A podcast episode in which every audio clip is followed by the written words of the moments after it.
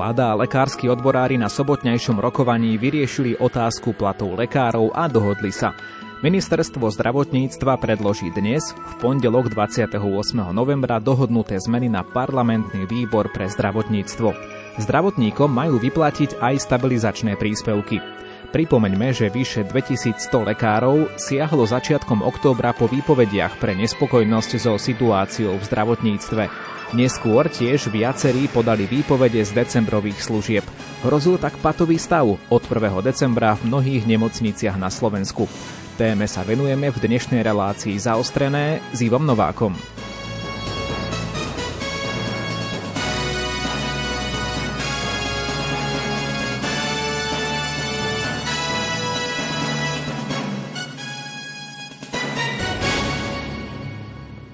Šéf Lekárskeho odborového združenia Peter Vysolajský prosí poslancov parlamentu, aby legislatívne zmeny podporili. Vyzval ich tiež, aby zodpovedne pristúpili k hlasovaniu o schvaľovaní rozpočtu. Na margo rušenia plánovaných zákrokov od 1. decembra v niektorých nemocniciach ubezpečil, že lekári spravia všetko preto, aby pacienti dostali termíny tak, ako boli slúbené. Zároveň vyzval medikov aj lekárov v zahraničí na návrat na Slovensko. Pripomeňme, že lekársky odborári trvali na splnení 8 požiadaviek. Problém pri dosiahnutí dohody bol najmä v otázke platov. Pokiaľ by k dohode nedošlo, hrozilo, že lekárom 30. novembra vyprší výpovedná lehota. V reakcii na to viaceré nemocnice prestali objednávať pacientov na plánované operácie od 1. decembra. Hrozilo tiež vyhlásenie núdzového stavu. Na druhej strane je potrebné všimnúť si aj aktuálnu situáciu v ekonomike a kontext inflácie či zvyšovania cien energií pre všetky skupiny obyvateľstva. Do hry vstupuje pochybnosť, nakoľko bolo konanie lekárov vzhľadom na aktuálnosť času správne z morálneho hľadiska. Spätne sa na celú situáciu pozrieme očami ambulantnej lekárky Moniky Kolejákovej a kňaza Jozefa Vatkertyho, odborníka na sociálnu náuku cirkvy. Už o chvíľu. Nechcem stáť v strede križovatky, život je na to príliš krátky. Kráčam vždy svojou vlastnou cestou, tam, kde mi šťastie drží miesto. Nechcem stáť v strede križovatky, život je na to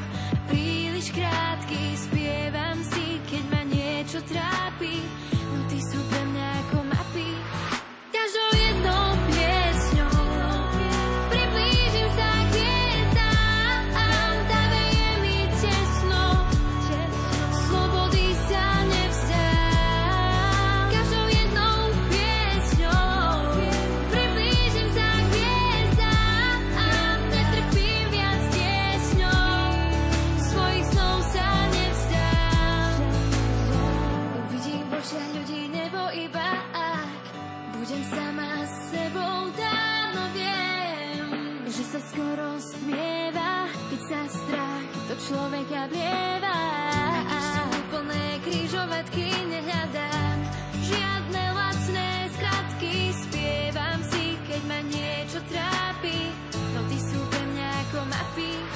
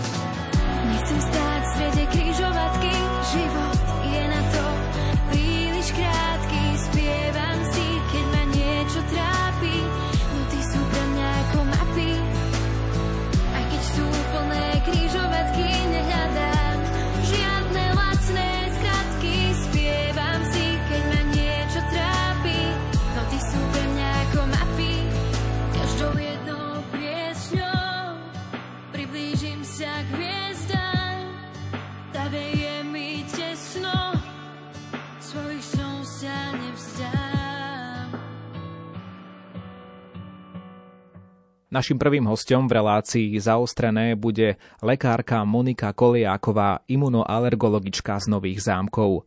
Zdravotníctvo je komplexný pojem. Ak počujete z médií, že štrajkujú lekári, poviete si, že zrejme bude štrajkovať aj ten váš obvodný lekár. Pozor, nie je to tak. Ako vysvetlila v nahrávke Monika Kolejáková, štrajkujú len nemocniční lekári. Pani Kolejáková v rozhovore viackrát použije skratku LOS, upozorňujeme, aby ste tomu lepšie porozumeli, že pod touto skratkou má na mysli Lekárske odborové združenie. Poďme sa teda pozrieť bližšie najprv na to, kto vlastne v zdravotníctve štrajkuje. Žijeme v tejto krajine, ale nie každý asi vie, ako máme delené zdravotníctvo. Tak len krátky úvod, aby ľudia pochopili, o akú skupinu lekárov sa teda jedná, ktorí vyjednávajú, respektíve los, za koho vyjednáva. My máme tri hlavné zložky v zdravotníctve, alebo tie také obrovské časti, a to je tzv. primárna sekundárna, terciárna zložka, Primárne sú v podstate ambulancie, ambulancie buď obvodných lekárov alebo špecialistov. Z absolútnej väčšiny tieto ambulancie sú súkromné, nie sú štátne. Štátne ambulancie existujú takisto, ale takmer výhradne sú v štátnych nemocniciach. A teda spadajú pod riaditeľstvo štátnej nemocnice. Potom máme tu druhú zložku, sekundárnu, to sú práve nemocnice, ktoré majú určitú hierarchiu, povedzme si, od teda tých základných cez um, fakultné alebo ústavy alebo špecializované pracoviska. Tie sa ale, len niektoré z nich uh, sú štátne. A takisto musíme povedať, že tie menšie nemocnice sú väčšinou neštátne. Najväčšou skupinou, ktorá vlastní tieto nemocnice je Penta a Agel. To sú dve veľké spoločnosti a potom je časť sú mestské nemocnice ešte potom sú ešte nejaké nemocnice, ktoré sú pod inými subjektami, ale v podstate sú to, považujeme ich za súkromné nemocnice. Potom je terciálna zložka, tam sú kúpele, doliečovacie zariadenia. Nemilici doliečovacie zariadenia s tzv. zariadeniami pre seniorov. A los, ktorý vyjednáva pre lekárov iba v nemocniciach, nie výhradne štátnych, ale veľká väčšina lekárov, ktorí podávajú výpovede, sú práve zo štátnych nemocníc. Ale nejedná sa len o štátne nemocnice. Čom ani my nemáme celkom jasno je, či sa vyjednáva za všetky nemocnice alebo len za štátne. Predpokladáme, že za všetkých, za všetky nemocnice. Teda, aby bolo všetkým jasné, ambulantná zložka, ktorá je väčšinou súkromná, do toho absolútne nepatrí. Rovnako nevieme o tom, že by do toho patrili kúpele a doliečovacie zariadenie. Čiže hovoríme len o nemocničných lekároch. Aká je teda súčasná situácia v zdravotníctve a dôvody nespokojnosti lekárov? Nedávno, asi pred mesiacom, najprv vláda a potom parlament prijal zákon o platoch zdravotníkov, čo bolo naozaj veľmi ústretlivé od vlády, pretože urobila tabulkovú mzdu alebo teda platovku pre všetky povolania v zdravotníctve. My nemáme samozrejme len lekárov, len sestry máme aj záchranárov, máme laborantov a tak ďalej. Máme aj sanitárov, bez ktorých nejde proste v tom zdravotníctve. To je jeden organizmus, ktorý musí fungovať. Keď vám jedna zložka chýba, okamžite to narúša uh, ten chod a má to svoje dôsledky. Omily, ktoré sú žiaľ pre pacienta môžu byť uh, fatálne. Takže uh, bolo to veľmi ústretové. Po dlhých rokoch sa také niečo udialo aby tiež poslucháči vedeli, o čom hovoríme. Možno ešte zo socializmu si pamätáte, že boli platovky podľa tried a podľa výšky vzdelania. Takzvané zaradenie, to boli tarify. A toto sa pre zdravotníkov v roku 2003 zrušilo, aby sme teda neboli neskromní a nespravodliví. Ono sa to presne v tom istom čase zrušilo aj pre učiteľov.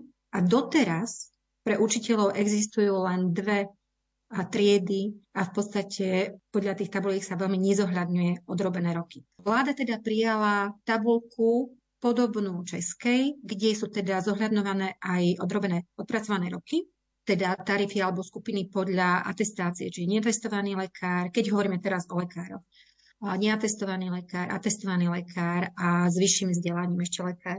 Gro sú tie dve platové triedy. Ale urobila túto tabulku pre všetkých zdravotníkov. To je veľmi pozitívne. A naozaj to navýšenie, ono nie je to také, ako by si ľudia predstavovali, ale keď sa vezme takýto kolos, toľko veľa zamestnancov a tie malé nárasty, ale predsa len z roka na rok nárasty sa spočítajú, je to naozaj veľká suma peňazí. Čo je to podstatné povedať, okolité krajiny počas covidu výrazne zvýšili platy zdravotníkom a najmä teda lekárom. veľmi výrazne. Maďarská republika a rovnako aj Česká republika. Česká republika je pre nás krajina, kde nám odchádza najviac lekárov. Nie je tam rečová bariéra, máme rovnaký kmeň, z ktorého sme vychádzali. Je to pre nás úplne príbuzná krajina. Je to aj tým postavením, že naozaj, keď človek Naozaj práca lekára nie je ľahká. Vyštudovať to nie je ľahké. Musíte veľa študovať a stále, stále musíte byť v obraze a okrem toho musíte pomerne v krátkej eh, chvíli rozhodovať o osude človeka. Naozaj musíte mať na to určitý predpoklad a určitý, by som povedala, musíte na tom pracovať celý život. Tieto dva roky boli veľmi vyčerpávajúce. A vnieslo to veľkú neistotu do celého zdravotníctva. Mm, tí ľudia, ktorí milujú to zdravotníctvo, pracujú a snažia sa nevšímať to. Ale naša spoločnosť je proste taká, je tak rozdelená takmer na polovicu, že máme ľudí, ktorí radi posudzujú a viac rozprávajú, ako um, pracujú a to je veľmi narúšajúce vzťahy a veľmi, ako pôsobí to negatívne na okolie a je veľmi ťažké tomu odolať a v kľude pracovať. A musím povedať, že pre zdravotníctvo je kľud nevyhnutná podmienka absolútne nevyhnutná.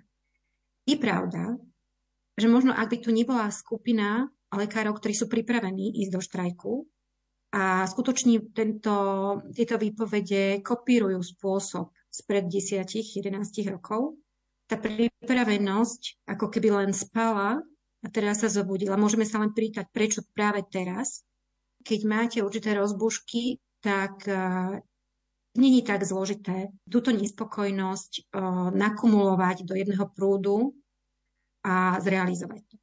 Na druhej strane musím povedať, že naša spoločnosť ako keby ignorovala potreby zdravotníctva.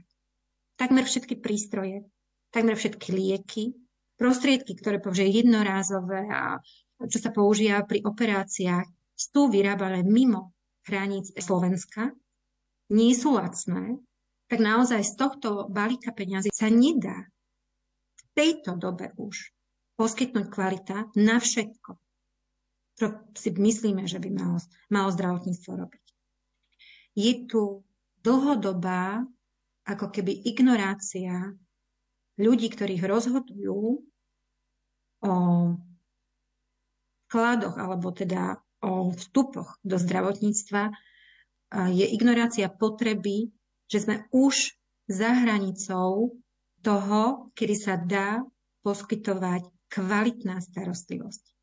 Na to, aby sme to udržali, tak naozaj tie platy oproti ostatným krajinám nie sú vysoké. A aby sme to udržali, tak sa neopravujú nemocnice, neopravujú sa veci okolo, ide sa čisto na doraz, iba čisto v zdravotnej starostlivosti. A tak máme také absurdné veci, že nám na áro praskne kanalizácia, nemajú kto opraviť. Tí ľudia pracujú v týchto podmienkach. A toto je taká kumulácia viacerých okolností, teda COVID, napätie z vojny na Ukrajine, dlhodobá ignorácia potrieb, lebo naozaj to zdravotníctvo potrebuje. Nie na to, aby sme to nejako niekam dávali, aby sme to využívali pre našich pacientov. A časť vždy pripravených štrajkovať lekárov, táto kumulácia vyvinula vlastne túto situáciu. A časť verejnosti za požiadavkám lekárov v tomto okamihu nerozumie.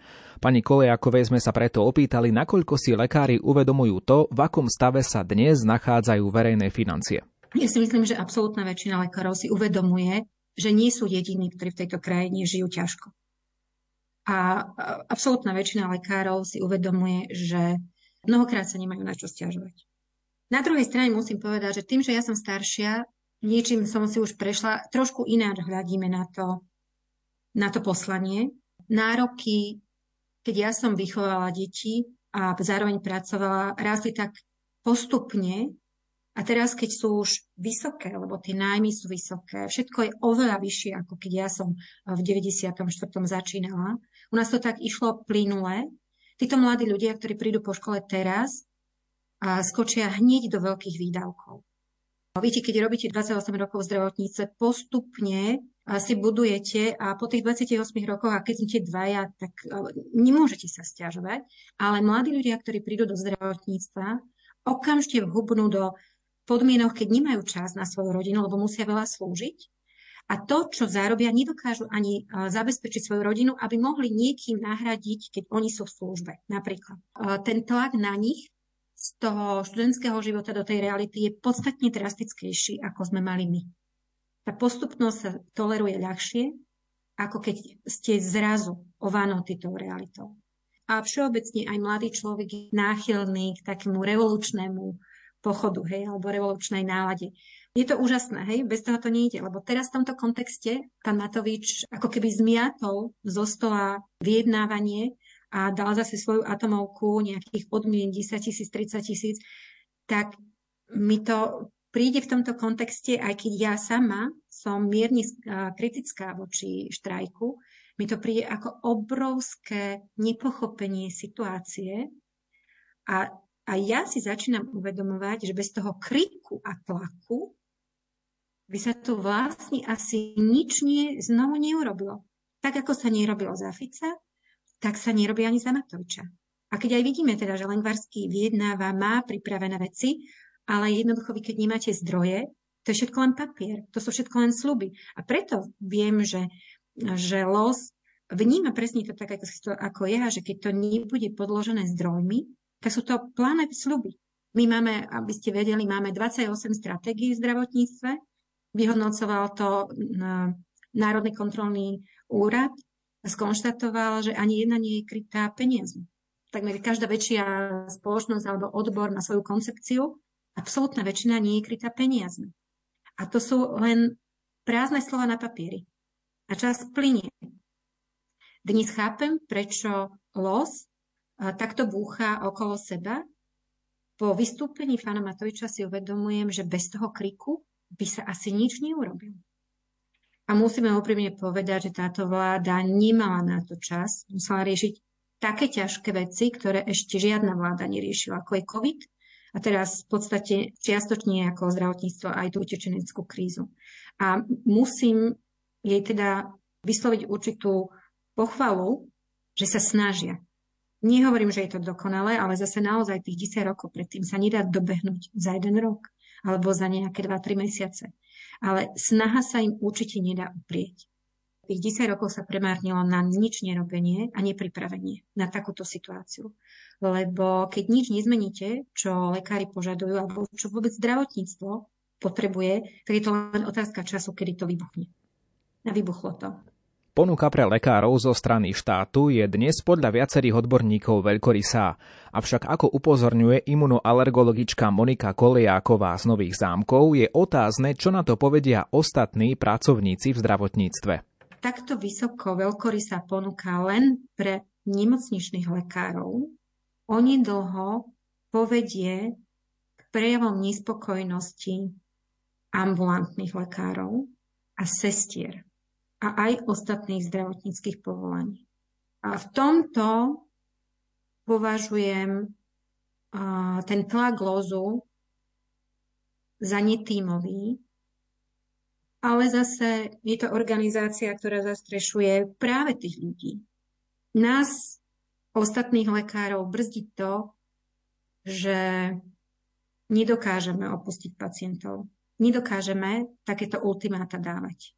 Je otázka asi len budúcnosť ukáže, či je to správny postoj, ale ja osobne sa domnievam, že je dôležité pôsobiť na kompetentných, ukazovať im, že zdravotníctvo má potreby, ktoré nie sú pre naše modré oči, ale má potreby, aby vykonávalo dobrú činnosť pre pacientov, ale existuje hranica, ktorá sa nemá prekračovať že sa od pacienta neodchádza.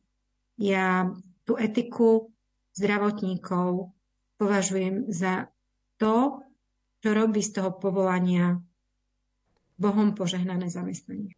Do všetkého vstupuje aj otázka politiky. Aj keď hovoríme o dlhodobých problémoch v zdravotníctve, ktoré sa tiahnu už niekoľko volebných období, faktom je, že štrajkujúci lekári sa rozhodli s touto situáciou konfrontovať práve túto vládu a nie tie predchádzajúce. Môže byť za výpovedou aj určité spriahnutie sa lekárskych odborárov so súčasnou opozíciou? Toto už je politika, ale toto je len môj osobný názor, že je tu skupina ľudí, ktorí sú vždy pripravení štrajkovať. Prečo to využívajú práve v pripravicovej vláde?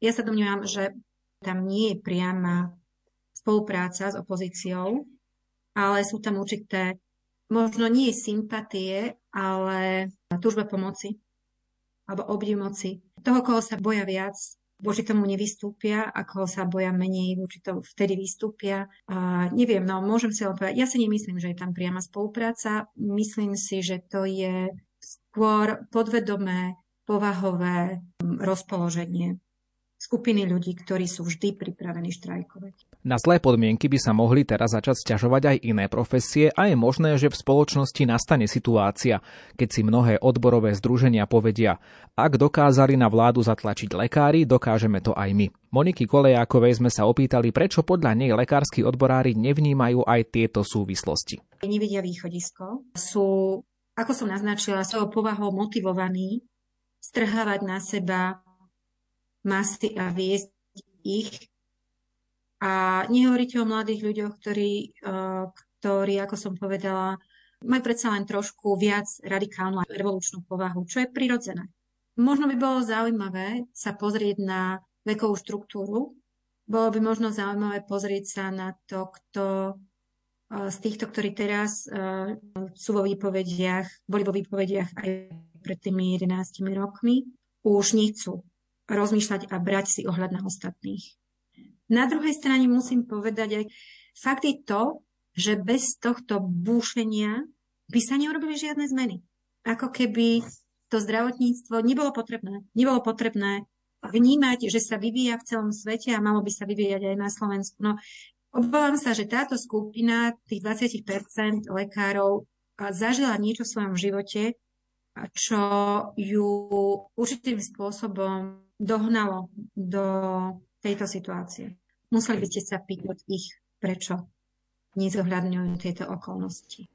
Hovorí lekárka Monika Kolejáková, ktorá bola našim prvým hostom v dnešnej relácii zaostrené. Ako sa na situáciu pozerá kňaz Jozef Vatkerty, odborník na sociálnu náuku cirkvy? Čo môže v spoločnosti vyvolať to, keď lekári dosiahnu takéto požiadavky a je možno morálne správne protestovať aj takýmito, nazvime to, drastickými metódami, povieme si o chvíľu v pokračovaní relácie zaostrené. Zostaňte s nami.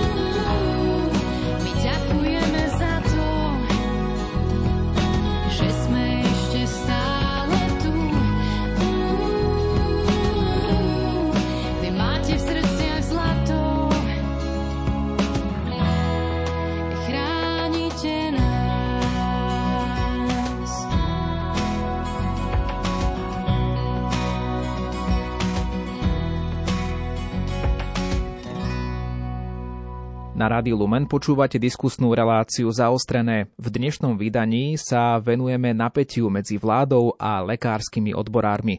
To vyvrcholilo počas predchádzajúceho víkendu, keď sa obidve strany dohodli.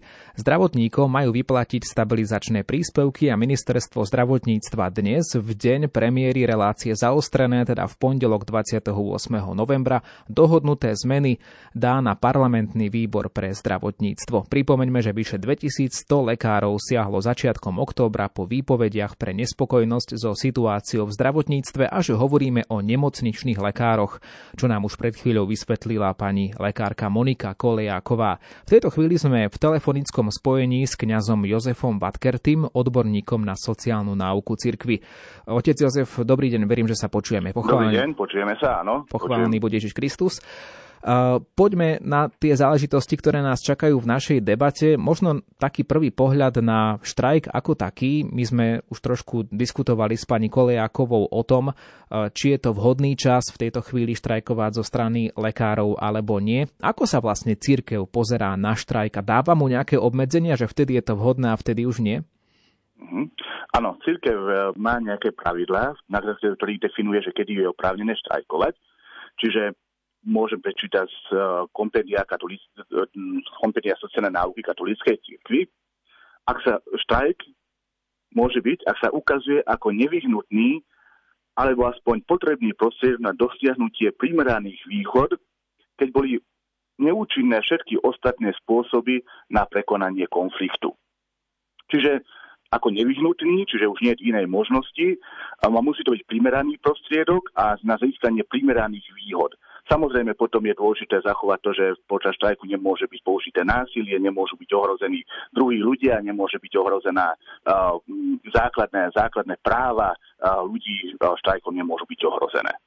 No a tu by sme sa teda mohli sporiť, čo z toho sa stalo a čo sa nestalo v tejto situácii pri štrajku lekárskych odborárov na Slovensku. Totiž hrozilo to, že naozaj od 1. decembra bude problém v niektorých nemocniciach na Slovensku s poskytovaním aj neodkladnej zdravotnej starostlivosti.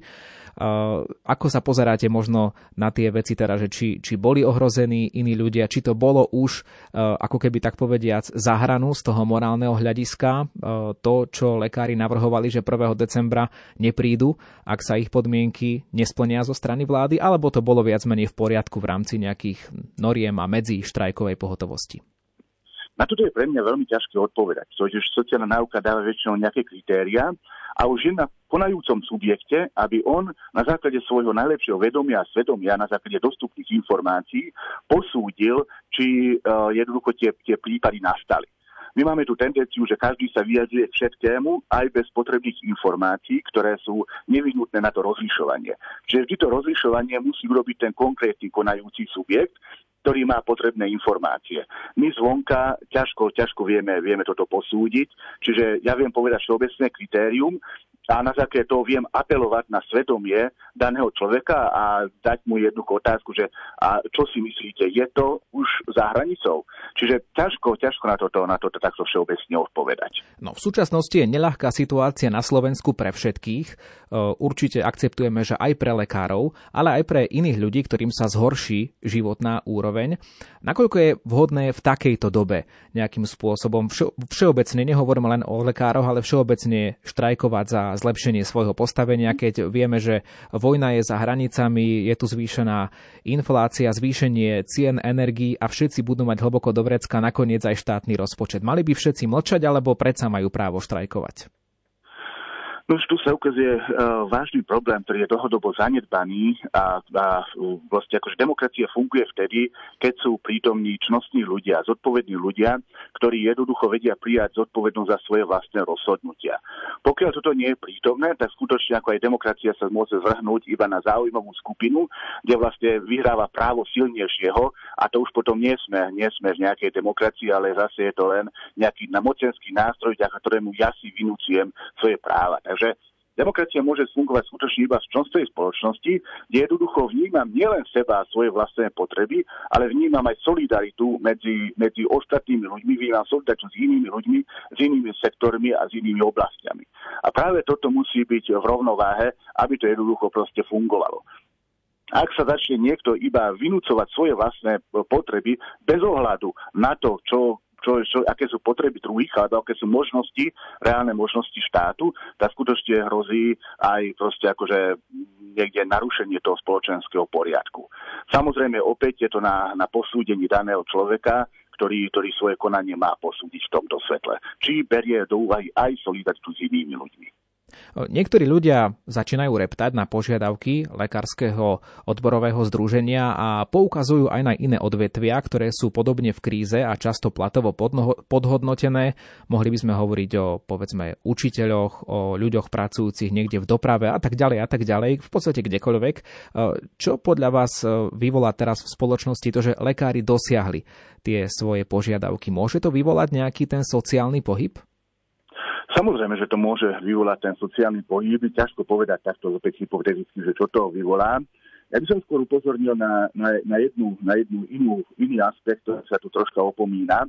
A to je, že my sme celé, celé, celú situáciu v krajine zredukovali iba na materiálny aspekt. A keby jediná otázka, ktorá je potrebná, by bolo materiálne uspokojenie ľudí. Lenže my potrebujeme pozerať na celkovú dôstojnosť človeka a jeho hodnotu a čo vlastne motivuje daného človeka, aby, aby konal. Finančná motivácia je len po určitú hranicu. Vieme veľmi dobre, že potreby človeka rastú o mnoho rýchlejšie ako jeho príjmy. Čiže ja v živote nebudem mať taký príjem, aby som bol spokojný a aby som nemohol poukazovať na niekoho, že i on sa má lepšie. Ukrajinci prichádzajú k nám, lebo povedia, fú, ten slovenský lekár koľko zarobí. My ideme do Česka, Česi idú do Nemecka, lebo vždycky tam sa viacej zarobí. A takto, takýmto spôsobom tá migrácia môže pokračovať do nekonečna. Ale otázka je, či je ten posun spôsobený len finančnou otázkou.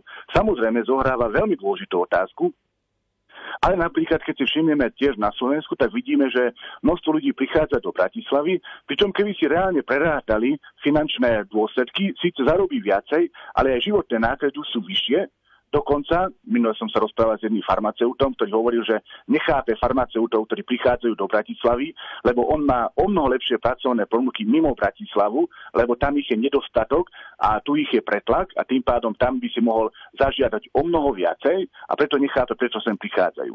Takže tá motivácia nie je len finančná, ale aj úplne iná. A toto by bolo skôr akože veľmi zaujímavé preskúmať aj v oblasti lekárstva, aj v oblasti iných, že vlastne aké sú tie potreby tých ľudí, čo nie je naplnené, prečo ľudia jednoducho proste túžia po, po, po, po zmene, po migrácii, po odchode. Priláka vôbec zvýšený plat opäť tých lekárov späť? Alebo jednoducho proste potrebovali by sme pracovať aj na zlepšených e, pracovných podmienkach, možno uh, začlenenia nových ľudí do pracovného procesu, kde vidíme často, že medzi lekármi vládne obrovská hierarchia, kde nepustia mladých lekárov a proste nedávajú im podmienky, lebo sa boja o svoje miesto, že ma ten mladší prekročí a vytlačí. To je tiež jeden z veľmi silných dôvodov, prečo odchádzajú uh, tí lekári.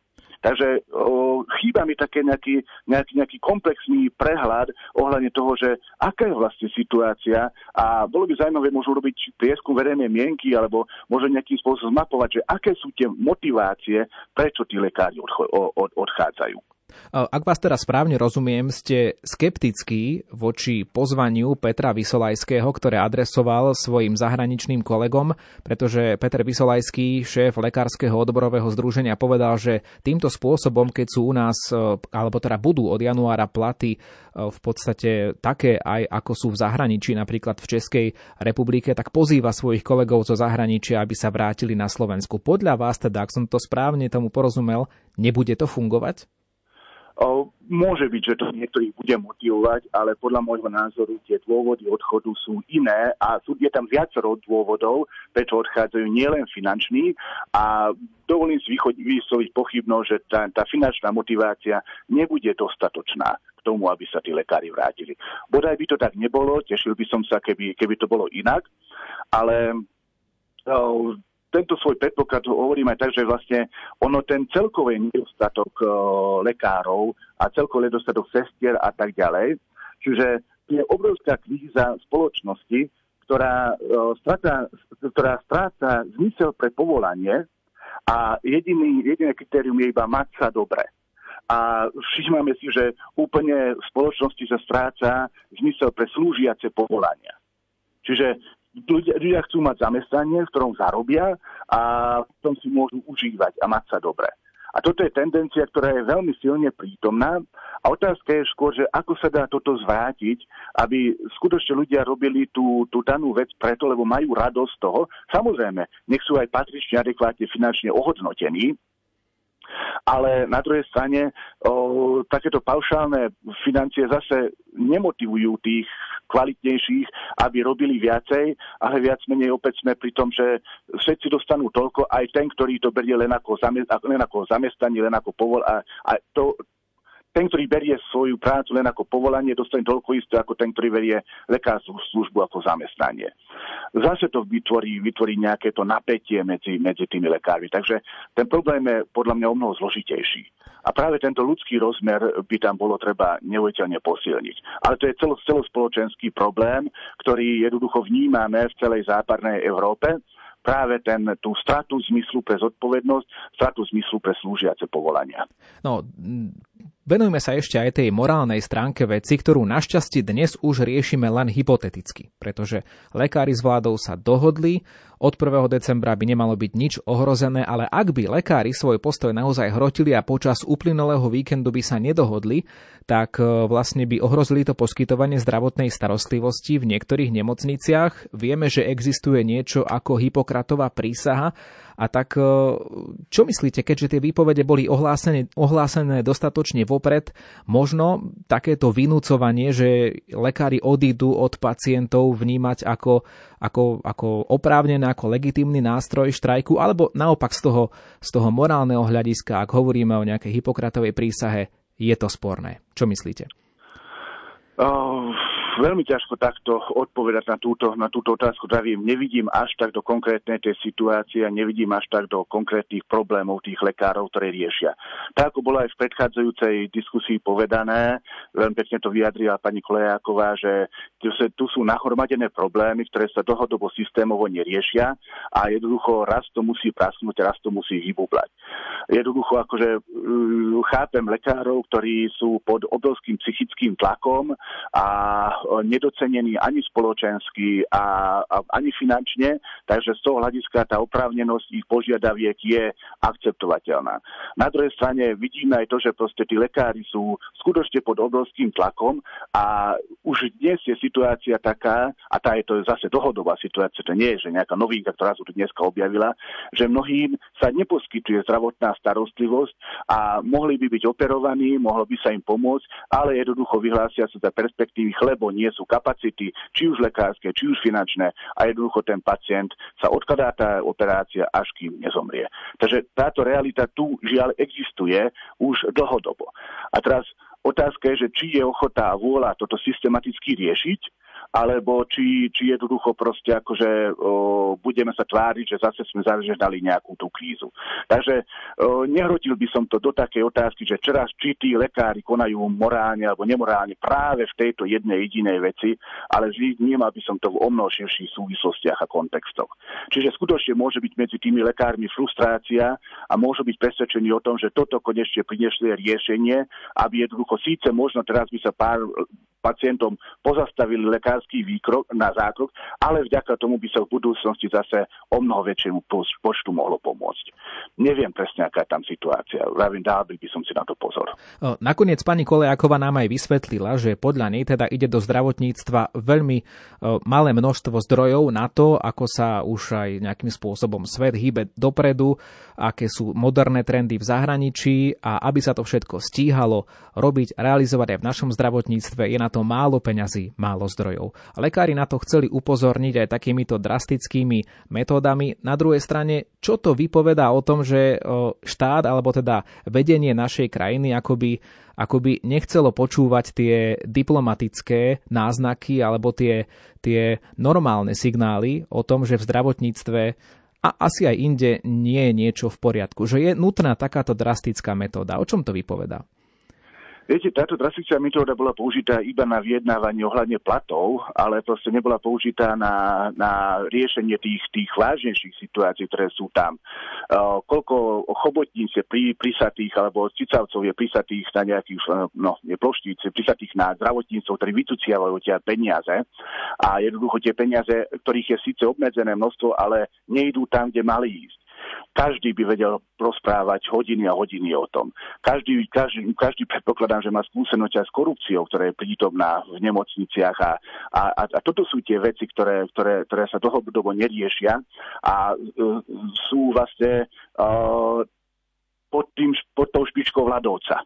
Čiže sú vlastne pod tým morom, ktoré nechceme vidieť, alebo ich nevieme vidieť, alebo jednoducho nie je ochota to riešiť. Zvykli sme si na nejaký systém, v ktorom vieme nejako chodiť. Otázka, do akej miery sa to dá riešiť. To sú veľmi, veľmi, veľmi závažné otázky, ktoré, ktoré, na ktoré by bolo dobré sa pozrieť systematicky.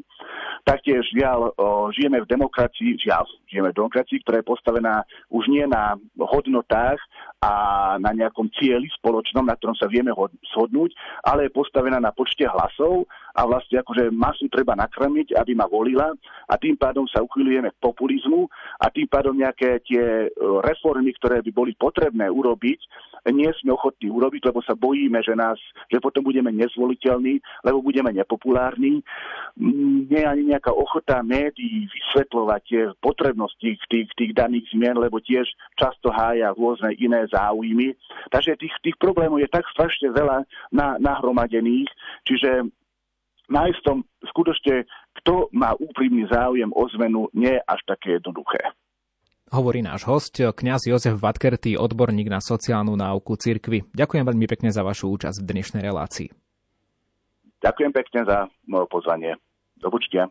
V prvej polovici relácie sme sa zhovárali s Monikou Kolejákovou, lekárkou, alergoimunologičkou, ktorá pôsobí v Nových zámkoch. No a upozorňujem, že ak ste nás počúvali v sobotnej repríze, tak dátum premiéry dnešnej relácie, vzhľadom na to, že udalosti sa veľmi rýchlo hýbu vpred, je pondelok 28.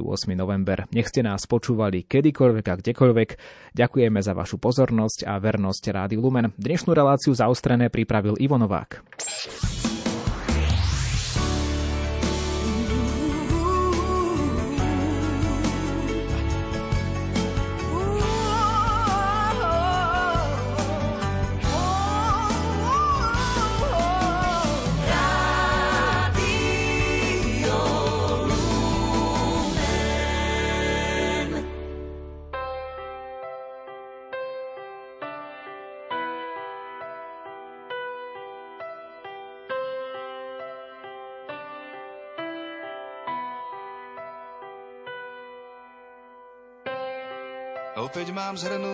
Zo stola. Niečo rodí sa od znova. Vrecká prevrátim, ja sa nestratím, vášni žiť neodolám.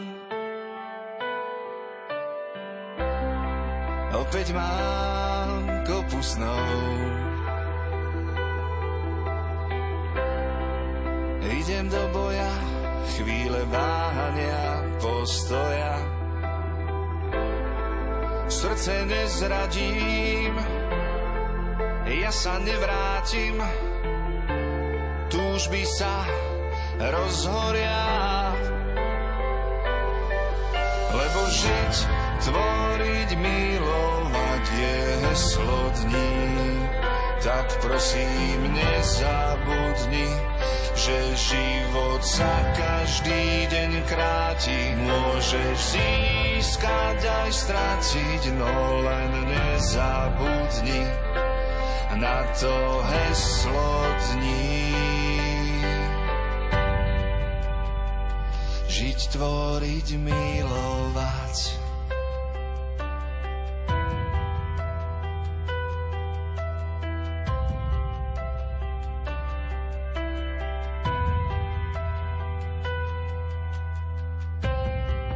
Opäť mám zhrnuté zo stola. Vnútro vyzliekam dohola. Slovom nemlátim,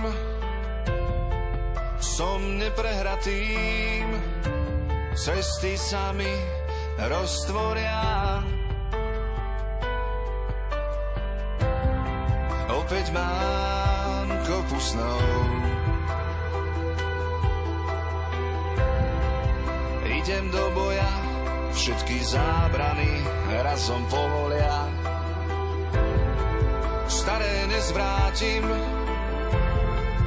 ja sa nestratím, vážny žiť neodolám.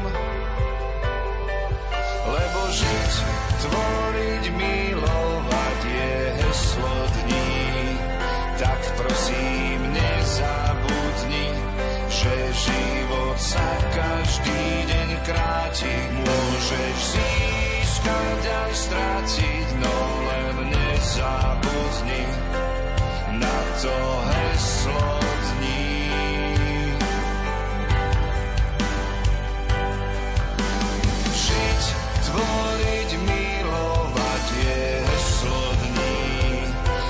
prosím nezabudni, že život sa každý deň kráti. Môžeš získať aj stráciť, no len nezabudni na to heslo dní.